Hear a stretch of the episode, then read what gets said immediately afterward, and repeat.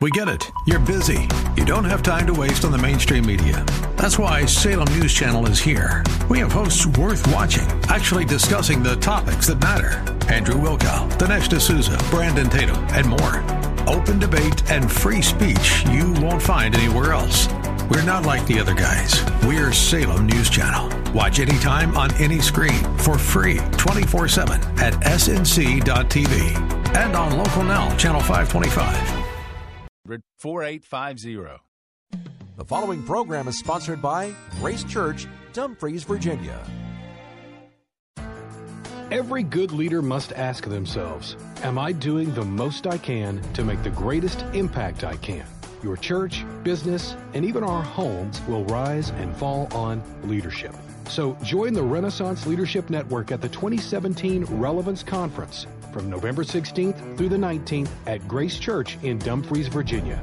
Learn how to stay in demand and maximize your influence as a leader. This dynamic conference will include daytime workshops and special evening sessions with world class speakers and influencers, including Dr. Derek Grier, Dr. A.R. Bernard, Dr. Mike Freeman, Pastor John Jenkins, Pastor Dwayne Freeman, and more. The conference cost is minimal with daily rates and even an early registration discount. Don't miss it. Register today at rlnleadership.com slash relevance. That's rlnleadership.com slash relevance. Bring your leadership team with you and get ready to grow.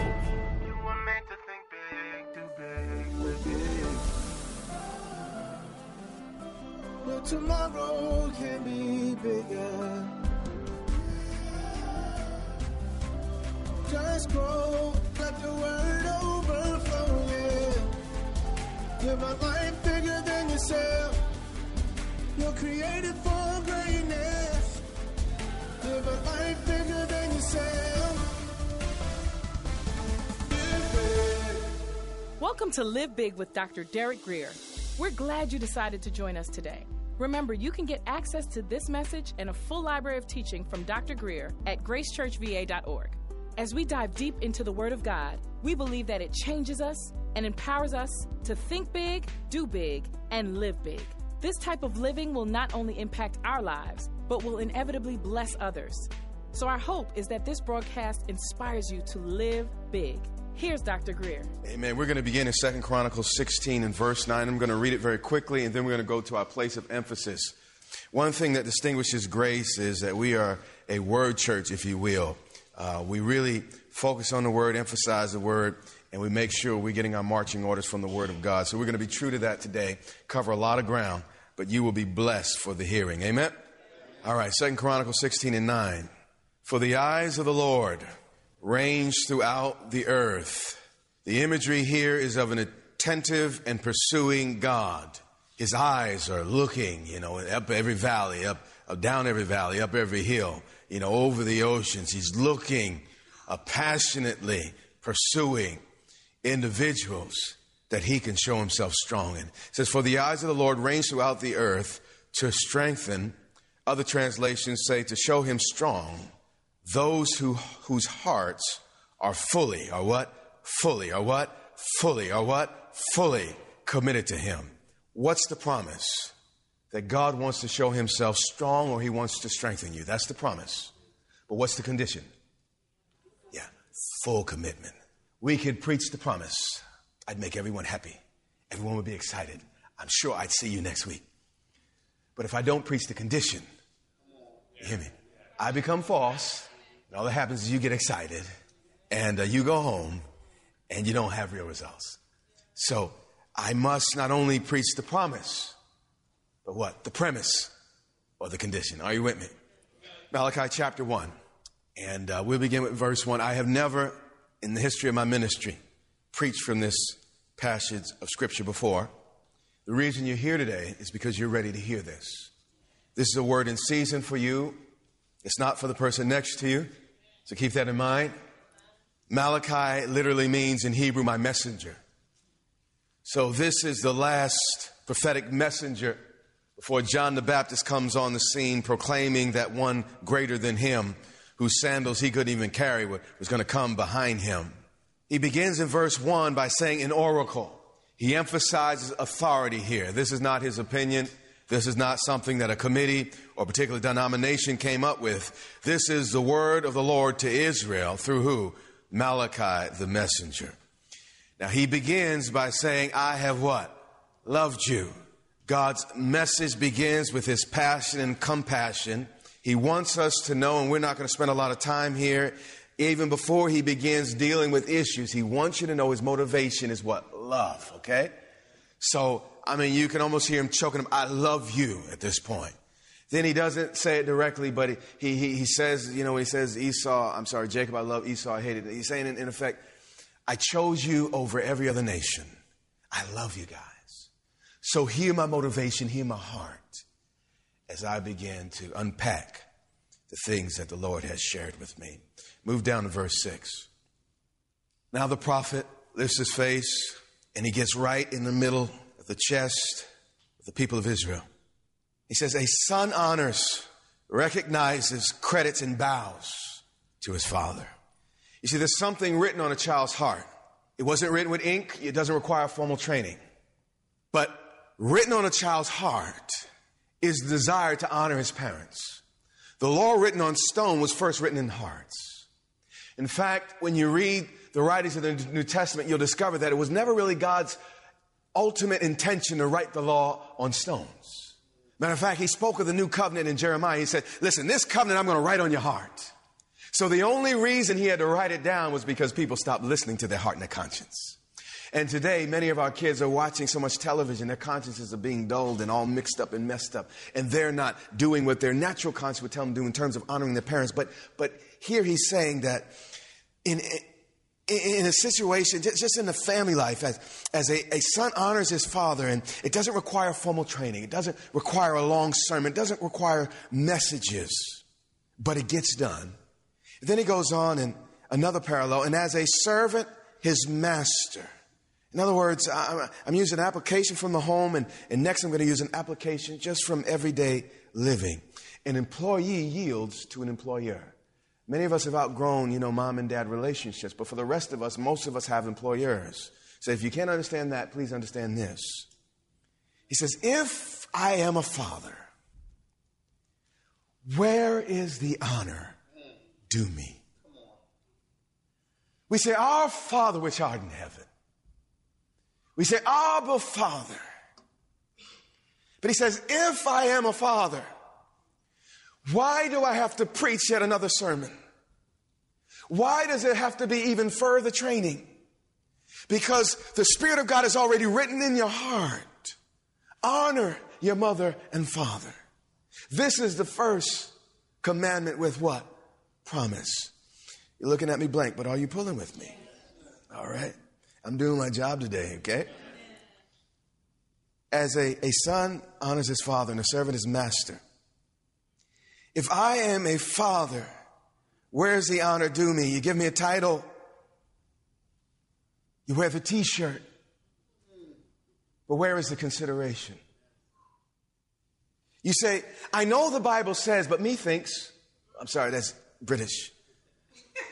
The Bible says, but I think, my denomination thinks, my mom and dad thinks, my group thinks, my race thinks, my party thinks. I know what God says, but I think. Where is my honor? God says, I am God. Beside me, there's none other. What matters what you think? I'm God. I measured the, the mountains in the palm of my hand the oceans in a span. I'm matchless. But you say to me, you think. God says, Where is my honor? Pastor, are you preaching what you think? Are you proclaiming the word of the living God? Are you hearing me? He says, If I am a master, where is my respect? This is God's heart as He looks at His people. Says the Lord, who Almighty. He says, if anyone deserves, it's me. I'm not Lord itty bitty, I'm Lord Almighty.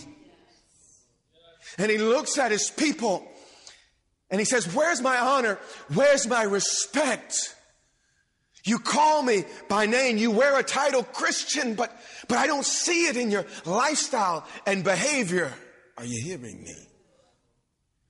He begins by saying, I love you. Because I love you, I need to chasten you. And I need to go on and say some things that will clean you up and correct you for the days ahead. Let me ask you if you're a principal of a high school, in one of your classrooms, you're hearing a lot of noise, and there's yelling that gets all the way down to your office. Who do you speak to about the problem?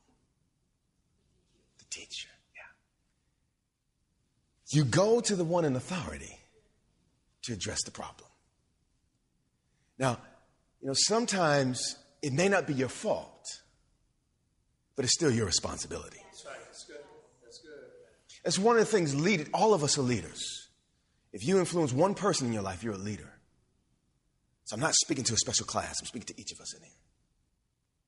Many times when God comes to bring vision or clarity or, or sometimes even correct, the first thing, it's not my fault, it's not my, God said it's not about fault, it's about responsibility. America's not my fault, but it's my responsibility. He told me, He gave me the keys to the kingdom. What I bind on earth shall be bound, what I loose shall be loosed. So, when Daniel prays for his nation, he begins to, to pray as if it's his own fault, but it's really not his fault. His, it's his responsibility. And because he accepts responsibility, he actually, in effect, accepts fault, even though it's not. Are you tracking with me? So when God comes to correct you and to, to move you forward, don't, you know, your first refrain, it's not my fault. What am I doing? Stop that. Own up and say, Lord, it's squarely my, that's my class, my responsibility. This is my generation. Those are my kids. And Lord, I may have done everything I know to do, but sometimes the problem is not that we do, we do everything we don't know to do, it's just we don't know enough. I don't know how clearly I said that. But the reality is it's still my responsibility. You know, I can delegate anything. I can delegate this message to someone else. I can delegate the authority to someone else to do all the different things I'm responsible for in this church, but ultimately I'm responsible. Guess what? If the offering's stolen, even though I don't do it, who's responsible? Yeah. Who goes to jail when all these churches get in trouble? Yeah. It may not be my fault, but it's my responsibility. My kids may not be my fault, but my what? Responsibility. Are you still with me? Yes. So he begins to say some things to all the people. But then he focuses in on the priests, the bishops, the pastors, the elders, the, uh, the, the, the, board of directors, the uh, trustees, the greeters, the ushers. It may not be your fault, leader, but it's your responsibility. So don't push back saying it's not my fault, but you're responsible. Are you hearing me? It is you, O priests, who show contempt for my name. Contempt literally means to be taken lightly. It's you, O priests, that have a real casual. They're, they're raising up all over the nation, I am a friend of God church. Everyone just pals around with the living God but no fear, no respect. Now listen, as I grew older, I became my daddy's friend. But there were many years it didn't seem like it. Are you hearing me? And I have an obligation that outranks friendship at this point in my boy's life. They need a father more than they need a friend. So I'm a daddy them and I'm going to try to develop relationship, but I will not sacrifice my responsibility for them feeling good in my presence. Is anyone grown up in this place? He says, You show contempt for my name. Now, another Sunday, we'll preach on being God's friend, but you got to take the whole counsel together, you understand? But you ask, How have we shown contempt for your name? When confronted with their sin, their hearts don't break. They're indifferent and play dumb. How many of y'all have children? You know they're wrong, they know they're wrong. But I, who ate the cookie? I don't know who left it. There's an indifference, and it's a stubbornness in the hardness. When I preach these types of messages, like, why you do that up in here? You know, we don't need all that. Yes, you do. You sit there and you think, this is for them. No, that's for them. But ultimately, it's for you. Are you hearing me? But you ask questions like, you know, you the prosecutor and I'm, you know, the one sitting in, in, in the box. I'm God. I'm the judge. I'm not to be questioned. I call for utter and absolute obedience. I, I don't need your opinion. I'm God. Are you hearing me? See, God is our friend. He is our father. But we start getting all that wrong, he will trump us, and say, I'm God. Yes. Yes. Are, are, you hearing me? Yes. Don't get so close that you lose respect. That's right. That's good. That's good. You, we get so familiar, we lose respect. That's what happened when they were carrying the Ark of the Covenant. Someone tried to help God. They saw the, the Ark falling and they tried to help God. God don't need my help. And God struck them dead. It seemed mean. But familiarity breeds contempt. You know, I, I would love to be at everybody's house every Friday, Saturday night, but I know it would damage you and ruin you. If many of you got too close, you wouldn't even listen to me no more. Because familiarity breeds contempt, and, and we get too close, sometimes we don't take it serious. It takes a, a, a highly mature person to be around somebody and still take them seriously and still honor them, even though they see the humanity and the rest. Are you still with me? He goes on, You place defiled food on my altar. Right now, he's talking about how we praise, he's talking about how we give, he's talking about how we pray, he's talking about how we conduct ourselves, how we carry ourselves. You see, then the primary thing that they did in church was offer sacrifices. So when he starts you know, getting in the middle of the sacrifice, you got to realize the type of offense that he's bringing to crowd. Because, you know, here in the modern day church, well, you know, Pastor, I, I gave an hour of my time to clean the church. How dare you tell me that I left something undone? I already spent an hour in that church. And you better accept my work the way it is, because I'm me. That's how we go about it. And God is saying, if it's my sacrifice, I have right to speak into it. Pastor, don't you dare tell me I need to be on time. Who you think you are? You better be glad I'm here. I can go somewhere else. Listen, I know sometimes we run late. But when the exception becomes a rule, and then we're like, you know, we, we, become our own little God. Lord, accept this from me, even though it smells like rotten fish. But you say, Lord, it's mine. You know, I'm wonderful. Take it, eat it. Eat it and smile, God. Am I doing good? Yeah. Bishop, don't you dare tell me we need to have an extra service. Up at Bible said, at least I came today. Don't, don't tell me I need to get involved. Who you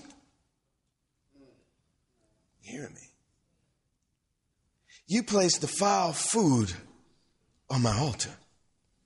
But then you get all defensive.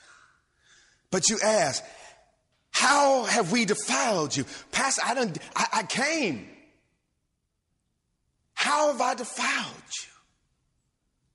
you? God has a right to speak into the sacrifice you're offering and to say whether it's acceptable or not. That's good. That's good. The priests would, would do certain things, and, and if God answered by fire, it was accepted. If they didn't answer by fire, it was not accepted. And then what certain priests would do, they'd come up with strange fire, like little match fight and say, oh, yep, God's favorite, strange fire. Now, not the people in this room, but many people operating a strange fire, mitten by their own matches and flicks. And the point is, God wants us to have a holy fire lit by Him. And it only can be lit when He approves of our sacrifice. You hear me? I've been saying on Sundays, and it's been bothering me. Sick of church. I, I feel like I have to do a lot of teaching behind it, but it's the heart of God. Please hear my spirit. I, I, keep trying to change the subject every Sunday. Lord, let me go to a teaching that will show folk who they are and, and where they need to go. It's like, uh uh-uh. Stay right here. You know, the Bible said Jesus got so sick of the church, he threw up. He said, I'd rather you hot cold. But because you're lukewarm, I will spew you. you. I can't keep you down. You make me sick. I know that doesn't sound nice, but it's Bible. Okay? And it sets you free if you listen. I don't walk into the presence of God talking about, Lord, just accept me as I am because I'm me. Without you, Lord, I'm nothing. Now, I come to the cross just as I am, and because of His grace, He receives me, but I don't stay that way. I need to be changed from glory to glory. If I'm the same today as I was yesterday, I'm backsliding. Because God's always moving forward. And if I'm staying, I'm, I'm way back. Are you hearing me? Some of you stuck where you were 10 years ago still. And God's way over here. And you're like, well, I'm not backsliding. I'm still. He's like, what you mean? You haven't noticed? I'm way up here. You're back there. Are we so far from each other? God is calling us back to. He wants more than attendance. He wants more than some money. He wants more than a hand that might go up if it feels good. He wants a heart. Yes. And God's eyes are going through the earth looking for men and women who would give fully committed hearts. But you ask, how we defiled you? You defend yourself in the presence of God. And God answers. He said, by saying that the Lord's table is contemptible. You say, all that stuff's distasteful. Pastor preaches too long, gets too up in my business, and, and it's a distaste some of the things he preaches about. Why don't Bishop be like every other pastor and just preach me feeling good? Just, you know, hold up that mirror like, you know, that wicked princess. Help me mirror, mirror on the wall. Who's the wicked grandmother? What's I don't know my brain's. I'm on vacation day. What's the what is it? The, the wicked stepmother. Yeah. Mirror, mirror on the wall. Who's the fairest of them all? You, of course. So we go to church and we expect the bishop, the pastor, to stand up and say, You're wonderful. You're just wonderful. Know what you did, but you're wonderful.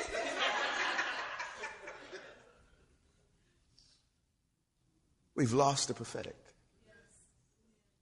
We, we've lost iron sharpening iron, so all of our edges are dull.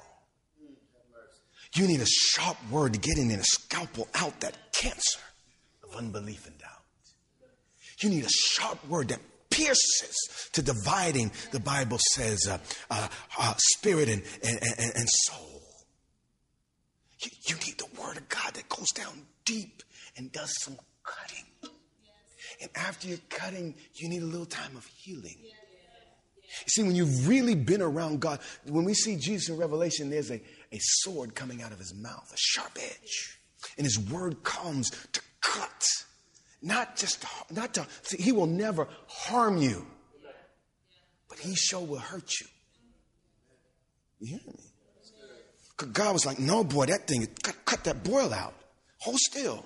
I'm going to cut that boil out, son you know, I love you. I'll put a little anesthesia on, make you feel okay for a minute, but it's going to hurt a little bit. And, and, and it's going to take some time to heal. Sometimes when I'm confronted with me, it hurts. But I'd rather look in the mirror of the, the, the Word of God that gives me perfect liberty and freedom than deceive myself. How many of y'all interested in looking at the Word of God to see who you really are? Yeah, amen. Then it says, this is how you defile. By, by saying the Lord's table is um, contemptible.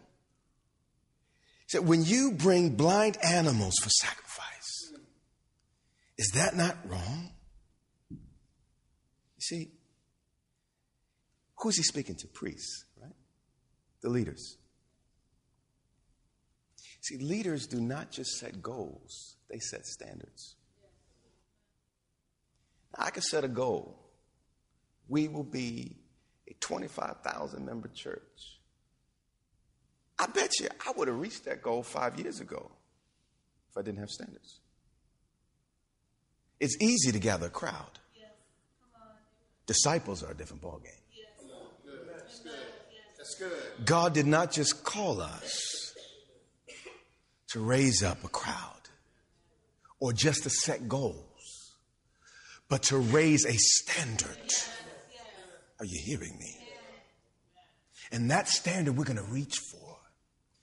I felt the rebuke of God just smack me in my chest. He's saying, Son, your life's right. Son, it may not be your fault, but I'm holding you responsible. You've been listening to Live Big with Dr. Derek Grier, the radio broadcast ministry of Grace Church in Dumfries, Virginia. It is our sincere prayer that you are blessed and empowered to live big. Listen to this message and much more from Dr. Grier for free at gracechurchva.org. We also invite you to join Dr. Grier and the Grace Church family here in Dumfries, Virginia, not far from Quantico Marine Base. We would love to meet you and have you join us for worship, teaching, and fellowship every Sunday and Wednesday. Get directions, service times, and much more at gracechurchva.org. That's our time for today.